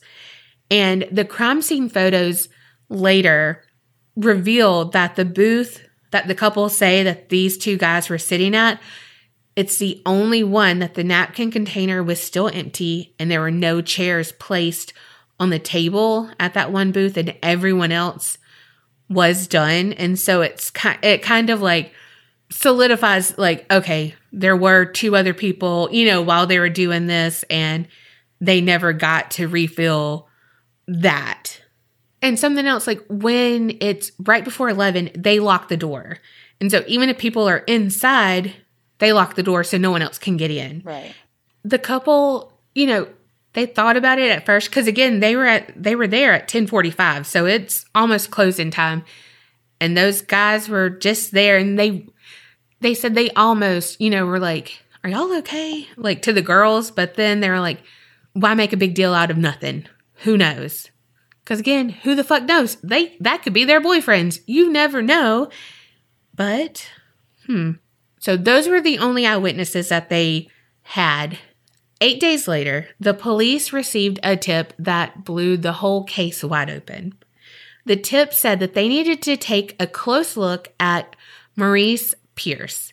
He was 16 and he was seen at Northcross Mall with the gun, and it was the same night of the murders. And that was the same mall that Sarah and Amy were at. Well, they did take a closer look, and turns out that the gun was a 22 caliber handgun, same caliber as the guns used to execute the girls. Well, when they questioned Maurice, he was like, "Oh, my friend Forrest Welborn, he borrowed that gun. So if the gun was used, it had to be Forrest who killed the girls." And Forrest is 15. So they brought Forrest in, but Forrest was like, What the fuck? I don't even know about murders. He was like, Look, we weren't even here. Me, Michael Scott, Robert Springsteen, and Maurice, we were all up in San Antonio because we had stolen an SUV and drove up there and just like had a little party. Like, I mean, he's implementing another crime to be like, we weren't even here. Yeah. Yeah, but uh going to jail for stealing an SUV that you actually did is a whole hell of a lot better for going to jail for a murder that you didn't fucking do. Right. They were like, well, okay. Gun was tested. The ballistic showed it did not match the murder weapon. They couldn't place them at the scene, so investigators were back to square one. Then they arrested Carlos and Alberto in Mexico in 1992. it said that they confessed to a rape of an Austin woman and also to the yogurt shop murders. And the men were tried and convicted, but they were later released because Carlos recanted and he was like, during the interrogation, they were forced to confess because they were using a uh, Coke bottle filled with water and cayenne pepper, which they would like pour in his mouth and nose and like in his face until he like confessed. Are you serious? Uh huh. And this was in Mexico, but I mean, Oh well. I mean, not that it makes it right, but Yeah. I mean, but I mean, like, okay. So they were like, all right, let him go. Cause I mean, mm, you know, yeah. all right, sweep that under the rug. Add Like- that to the pile of false confessions. Mm-hmm. Then there was a serial killer who they thought, okay, he could have been the one who killed him because he was suspected of killing at least 14 people. He was convicted of murdering three teens in 1966 and he it was dubbed the broomstick murders. Apparently I didn't care enough about him to know his first name, but his last name is McDuff. I think he's on my to do list. Well, I didn't read a lot about him, but I was like, broomstick murders. But it's like because he would break their neck with a broomstick after he attacked and raped his victims. I was like, okay. Well, he was sentenced to death, but then it was changed to a life sentence in 72 because they like abolished mm-hmm. capital punishment. But then, due to prison overcrowding, he was paroled in 1989. Yep. So then he did kill during the time he was free, but like they asked him about this and he was like, "Nah, I didn't do it. I didn't do it." He was like, "If I did it, I would have I'd say it." You know, like blah Yeah. blah blah blah. Well, he was recaptured and like he was sent to death row and on November 17th, 1998, it was the day of his execution, he was like, "Okay, okay, okay. I killed him. Yeah. I did it." Conveniently. Uh huh. And he, you know, thought like maybe it would spare his life. You know, like, oh, okay, okay, okay. They have to ask me questions. They have, you know, like the whole thing. But they were like, nah, go ahead. You know. yeah. Later on, they did rule him out because the fingerprints and the hair collected from the yogurt shop could not be linked back to him. And like I said before, he had denied it before too. And mm-hmm. he was already doomed. He, you know what I mean? He would have been like, mm-hmm. add that to my sentence. Yeah, fucking, you know, Yeah. whatever, because he's a f- fuck face. Well, three years later, Jones was promoted to sergeant and he was transferred to another assignment. So it made the yogurt shop officially cold. I had to do it. But fast forward to 1996, Detective Paul Johnson picked up the file and was determined to find justice for the four girls. And no idea why he zoomed in on a particular tip, but he did. And it was the Maurice Pierce tip. You know, the gun that didn't match mm-hmm. and they had all been cleared. Okay. Well, he focused on that tip, and on October 6th, 1999, eight years after the crime, Maurice Pierce, Forrest Welborn, Michael Scott, and Robert Springsteen were arrested and charged with capital murder. And the whole theory is that they had planned to rob the yogurt shop, and Forrest, the youngest, the 15 year old, he was going to be like the lookout, and all the other ones, you know, were going to rob and everything. Well, something went wrong. And what they said is like they were mad at the amount of money. And I think one time they said it was like $14 or, you know, like it was, it was a weird amount. And so then they had to kill the girls, that kind of thing. Mm-hmm. Well, everyone else was like, no, like that's not what happened. I don't know what you're talking about. But Michael Scott and Robert Springsteen, they both confessed to the murders. But it was after being interrogated by a detective named Hector Polanco. And he he was like a pit bull in the interrogation room and not a good guy. Like he was just one of those cops that you um he had like a 100% closure. You know, and it's like Nobody has that. If you have that, you've cheated. Yes. you either had like one case and you were lucky, or yeah, you don't care who the real killer is or the real perpetrator. You just want it closed. You Mm-hmm. You want cheated. it, yeah. And you know, Sergeant Jones back in the day, he was like, you know what? I don't think Maurice and them are guilty because after Hector Polanco interrogated him and stuff, Maurice still was like, no, like I did not do that. This is not true. You know, all of that. He's like, he said, quote, my story is if Hector couldn't get him to confess, he didn't do it. Trust me. Cause he was like, Hector gets people to confess that are innocent. So like if he's guilty and he could he's fucking 16. You know, at that time, like, mm, really? Like innocent people are like breaking down, being like, you know what, I did it. And the 16 year old, and I mean, it can happen, but it's just like, Yeah. yeah. Eh. Michael Scott, he confessed to murder, but Robert confessed to murder and raping them.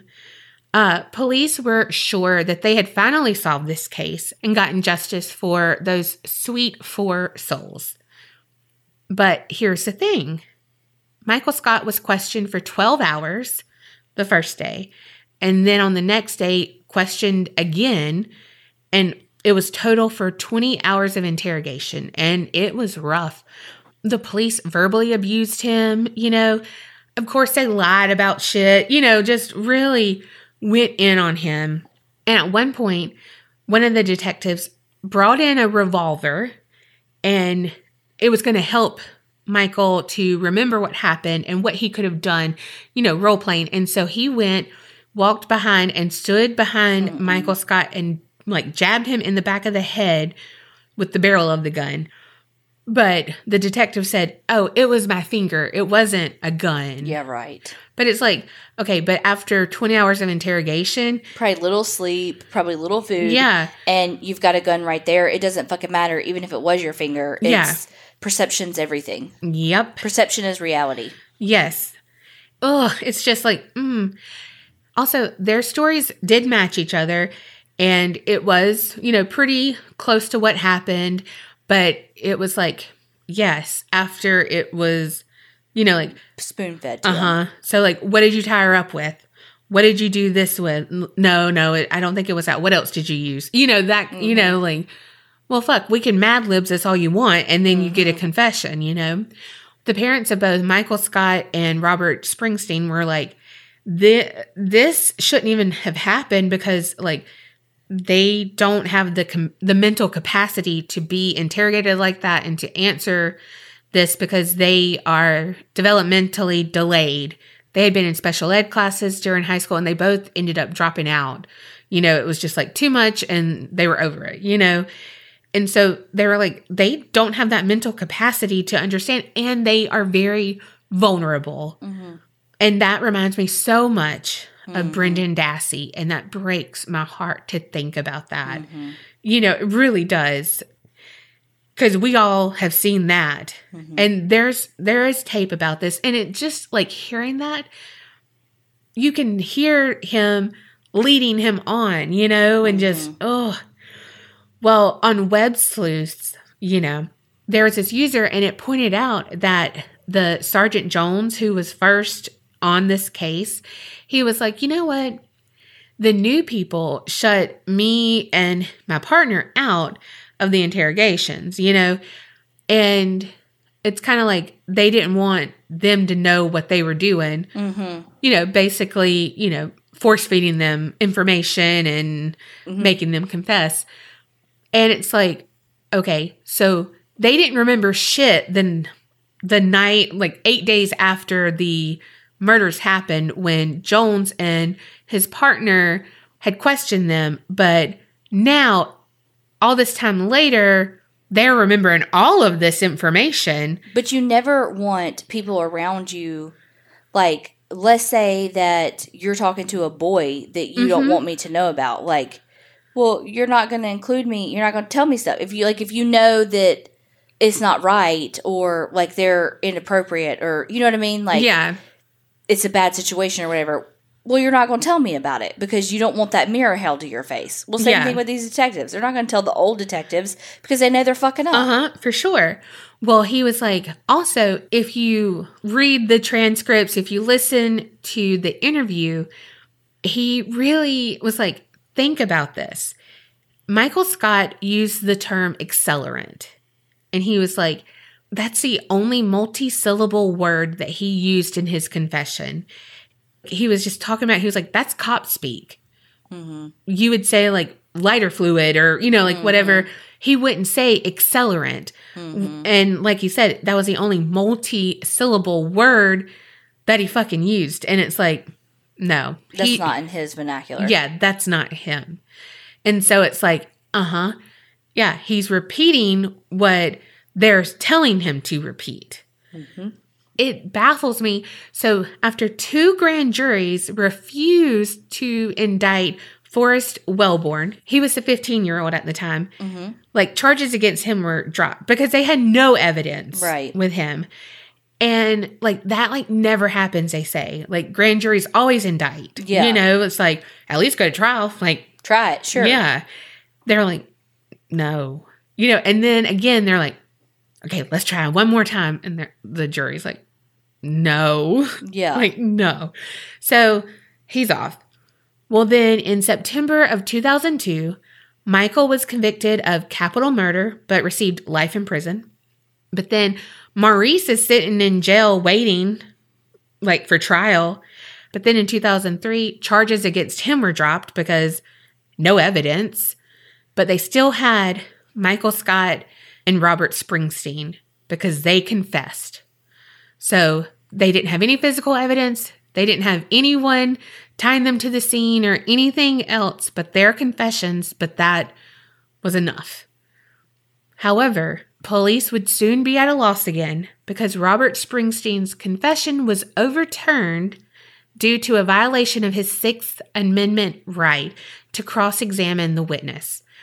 Because Michael Scott's confession had been used against him, but Scott didn't testify, so he couldn't be cross examined. Like they thought they were, you know, they did dirty and they thought they were they would get away with it. And so then the following year, same thing happened. Michael Scott got overturned for the same reason. And that's true. Like you should be able to Uh huh. It's it's a rule for a rule. yeah. And it's like, yeah. And it sucks. If you believe that they did that, that sucks. You're like, motherfuck, on a technicality. Then you're mad at the prosecutors because they they fucked up by doing something dirty.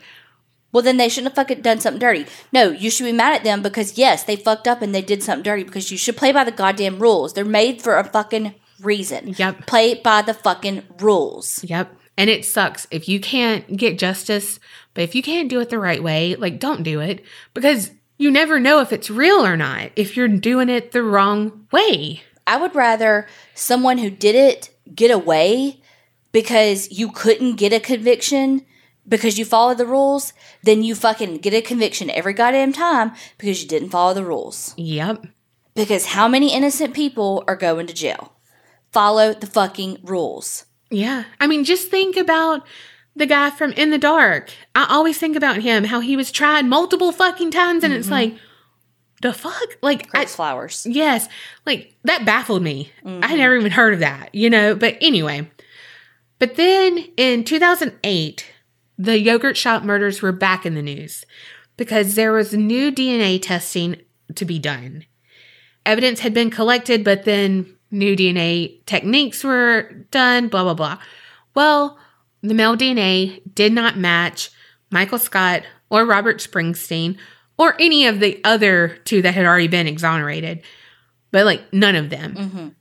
But then, just like when people do dirty, dirty and they can't be wrong, they were like, you know what? They did it.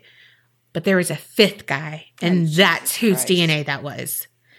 And so that was their whole their whole shtick. You know, like they got away with it, but it's because there was a fifth guy. So there were five people. Four of them just stood around and watched this one guy rape four girls. Well, they only know of like two people being raped because the other ones were too badly burned to I'm know. just saying But that. yes, I know. It's Fucking dumb. yes. All of these motherfuckers need to be finding new fucking jobs. See, that's the problem. All these pieces of shit are getting fucking reelected to these positions and they don't need to be holding them. I, look, I don't want people losing their jobs. I really don't. But you know what? If you can't do the job that you have, you need to find a fucking new one. Yes. Like, and some people are like, well, they've been in office so long, you know, they're burnt out or they Then see. get a new fucking job. yes, go somewhere else then. Because if you're burnt out and you like, you're tainted by the whatever, it's like, no, then you shouldn't be there anymore. Because, Exactly. This is people's lives. yes. Ugh. Oh, And then you get these like shitty motherfuckers like Ken Kratz and uh, Juan Martinez. Juan Martinez, he was the DA on the Jodi Arias trial. He's fucking been disbarred. Both of them had sexual misconduct allegations. Fucking Ken Kratz with p- Yes. victims of Yes. sexual assault. Fuck you, you piece of shit. Mm-hmm. Yes. Yes. I fucking hate Ken Kratz. you fucking predator. Yes. Yes. That makes it so much worse because you are in the Position of fucking authority. yes. Ooh. You are no better than the fucking pedophiles that you convict. Y- You're In fact, worse. you're worse. Yes. You are worse. You hide behind your fucking title. Yes. Hey, look, I, I'm lit. I'm so fucking lit right now. Like, my blood's boiling. No, and I'm glad you are because we need we need to be because fuck. I'm a little teapot, short and stout. Could me my steam pots. My steam pot. My steam pot. Coming out of your so hole. burning. I'm so You're mad. so burning. I'm so mad right now. Well, here's the thing. Fuck everyone. I hate everyone. Yes. There's still people that say, no, the four guys are guilty. And that's that, you know. And then there's the other people that are like, yeah, they're guilty and they have that fifth guy. And we have to find that fifth guy and that's going to be it, you know. Man, he's elusive. Right. But then there's other people like myself, and I'm pretty sure like you, mm-hmm. that don't believe they did it because, like, there's no fucking evidence. I mean, for fucking once, we're on the same side. yes. And Which it- means we fucking are right. Hmm. No, allegedly, we are right. tomorrow the paper comes out. Well, no, no, no, no. It's not because we're that right. yeah, we are that right. Well, just think about this. So, the police interviewed like out of like all the customers, like 52 customers that day. And that's like before them, you know, like everyone in that store. But the two people they could not find were the two guys at that booth that were last seen at like 1045 from that couple. They're the only ones that they cannot find. And so it's like like you you went down this place, you know, you thought gun, we can match it and it's like no, it doesn't match. But you mm-hmm. still tried to make it match and ruin these people's lives. Mm-hmm. You know, like ruined their fucking lives. But still did it and these two men two boys, whatever, you know, could have been found maybe. And they might be innocent, but you never know. They were the last ones seen. They could have seen something. There's theories that the guy who Daryl saw when he went back there, he might have propped up in the back door to let people in. And so we don't know anything. You know, we, there's unknown assailants. Have no idea. There's other people who say because Amy was not burned the worst or anything, but she did have more damage that they could see. Mm-hmm. And they don't know if the other girls had the same damage, but they were burned to the point where you couldn't see it. But they're like, I mean, did someone follow them from the mall? Was she the target? Yeah. So who knows? But again, like it kind of seems like there's four girls. I don't know if that would be just like one person or something following to be like, oh, that one girl though. You know, like I don't know. But if it was two people sitting there, watching them mm-hmm. figuring out okay there's two girls because their younger sisters went in the back to help them you know just kind of like sweep do the things like to get out to go to their sleepover you know just to help so it's like okay the two younger ones are in the back up here they're doing They're this casing the joint. yeah so it's like they had a lot of time to watch to learn and to attack their prey you know Yeah. and a lot of people like us don't believe that the money had anything to do with it. You know, it was again an afterthought, like, eh, okay, we're here. Like, might as well do something. You know, I don't know. It's so hard because in the spring of 2017, there was a new like DNA discovery because the whole like profile of why STR, like, and it does like only male relatives and stuff. And mm-hmm. so they were like, hey, this is a searchable database. Like, let's run it through there. Maybe we can find, you know, relatives, something with this DNA, you know, for the fifth man and all. So they like sent it off. They got a match, apparently. But the FBI was like, oh, it's privacy laws and we can't we can't share that with you. And so like years and years, like they're still battling to try to figure out who that match is. So how? I mean, I know that you can't answer that, but it's like, well, how do they do like the Golden State Killer and all of that? Then Because that was with a different data Company. yeah, it's different company, but they didn't have privacy stuff. gotcha. Okay, okay, then that makes sense. Yeah. And it but it's hard and so it's just like you know, it's been like the the parents are like it's been fucking 30 years. Just give us a break. You know, like just give us something and I get it. You know, like they get that privacy laws and they get all of this cuz it could be an innocent person. Like it's not a 100%. Yeah, it Like- could. It literally could be someone that just had ice cream that day. Yeah. So Yogurt. yeah. So it's really a hard thing. And that right there is like, whew, that's Sophie's choice right there. But I guess too, like with the FBI, they know it. So they could be researching and like kind of doing their own thing if they wanted to. Oh, they know. Oh, they fucking know. Like, I mean, but if it was a bad person, you know what I mean? Oh, that's what I'm saying. Oh, okay. They fucking know. It's probably nobody, which is why it's still. You know what I mean? Yeah.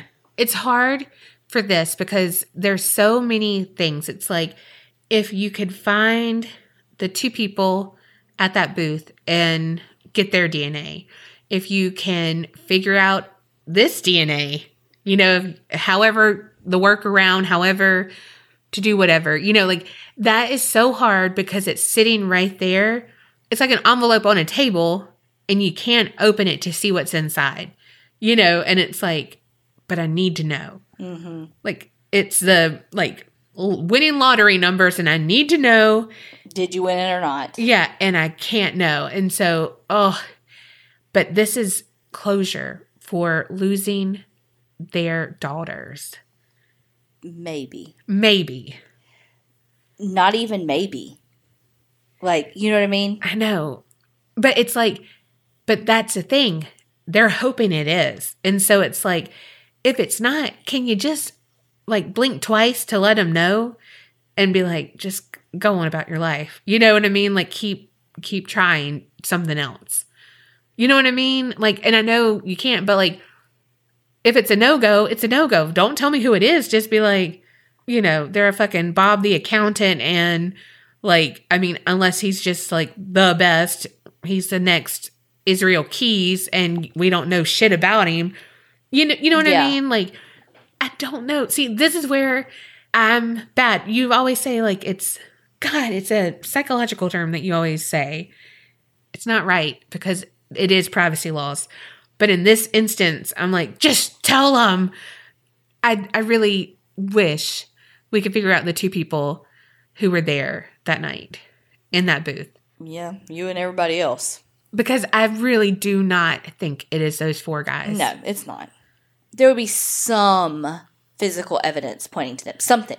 There would be literally something, and there is Nothing. Like there has to be like there would have to be so uh, they were so young and I'm not saying that young people can't do heinous shit. We know they can, but it's like they slip up and you know like tell someone do something, leave something somewhere, do whatever. None They- of that ever happened. Yeah, they wouldn't have waited however many years to confess after a 20 hour interrogation. Right. They would have fucked up way before then. Yeah. And also during that 20 hour interrogation, Michael Scott like asked for his lawyer, like, should I have a lawyer? Can I have a lawyer or something?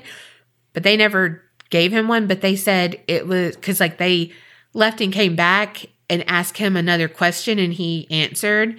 And so it was like, oh, well, he's still talking, you oh know? oh my God. And it's like they just again used they skirted that line, mm-hmm. and it's like fuck you, because yeah, that's shitty. yeah. So this whole case is really bad because four young girls lost their lives in a terrible, gruesome way that we honestly don't all like. We don't know the whole thing. Nor do we need, to need to. to. No. And they have never gotten justice, probably will never get justice. And it's like, not to point the whole hand at people, but it's like when you zoom in on someone and they don't fit, they don't fit that and you let them go, don't just keep trying. Like you lost other people. Just like Curtis Flowers they zoomed in on him and did not care who else. Like, no, we're going to make a case against him. That's what they did on this. Hey, they have a gun and they're four boys, four girls. That makes sense. Both of our cases were pretty hard this week with the murders of these young girls. Yeah. Brutally murdered. Yours are still unsolved. Mine went unsolved for a long time. Well, technically, I guess it's still unsolved, but at least at this point, they have caught Yaser, Yeah. and so it's going to be solved. I mean, he did it. Yes.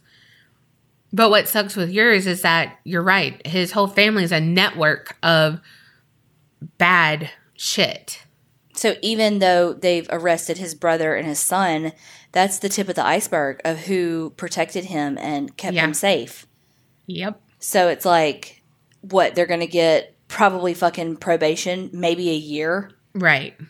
Who knows with prison overcrowding like the fucking serial killer. Who got out and you know, if if I if your family member was murdered by a serial killer who was convicted of murder and then was sentenced to life in prison and then got let out for overcrowding, can you fucking sue and be like, "You let them out and my family member is dead because of this?" Oh, I'm sure. I am sure. The families sued the owners of the shopping center that ICBY was located in, as well as the chain itself, because they said that it didn't do what it could have done to protect its teenage employees and that it was then, like later on, shown that the owners of the shopping center had not responded to a lot of robberies that happened in that oh. area leading up to the murders. And so they were like, if you would have dealt with the security issues, we might have like not had that because they would have been like, oh shit, they got cameras everywhere. Yeah. Or they would have at least been able to have justice or, you know, something like that. So in January of 1994, they were awarded like $12 million in settlement, and they ended up using a lot of that to set up a nonprofit organization in their daughter's honor. And it's called We Will Not Forget SAJE, which is their initials. And it just really is like preventing crime like that happening again. I wonder now that you say that, I wonder if that kid that was like asking for the sprite and all, I wonder if he was part of like that robbery crew Might have been. that was literally casing the joint for robbery. And that's why he was like, Bro, you a cop? Like, True. because he really wanted to actually rob it. Yeah. And it was dumb luck that it happened to be the same night. You know what? That is such like a movie moment, but like mm-hmm. replaying it and it like No, no, no. Like literally, yeah, he was a bad guy, but not the bad guy that they need for this. Yeah, and like he was just checking things out, you know? Yeah. Wow. Man, these stories are heartbreaking and I mean, there's not much else to say. I feel like we said everything there is to say about them when we talked about them because fuck, they're so fucking heartbreaking. Yes. But of course, we want to hear your feedback. Yes, tell us what you think about the stories. What are your theories about what happened to the girls in the yogurt shop? I, you know, in my brain, like I know the story and I've heard it, but I always picture it like in the 60s. I don't know why. Because it's a yogurt shop, too, I think, too. Because, like, I mean, I know we have them now, but, like, I can't believe it's yogurt or what, you know, like, it's just, And unsolved. yeah. Well, again, y'all tell us what y'all think. Thank y'all so much for listening. Don't forget to subscribe and review on all the different platforms. And remember, Creep it real and, don't, get scared.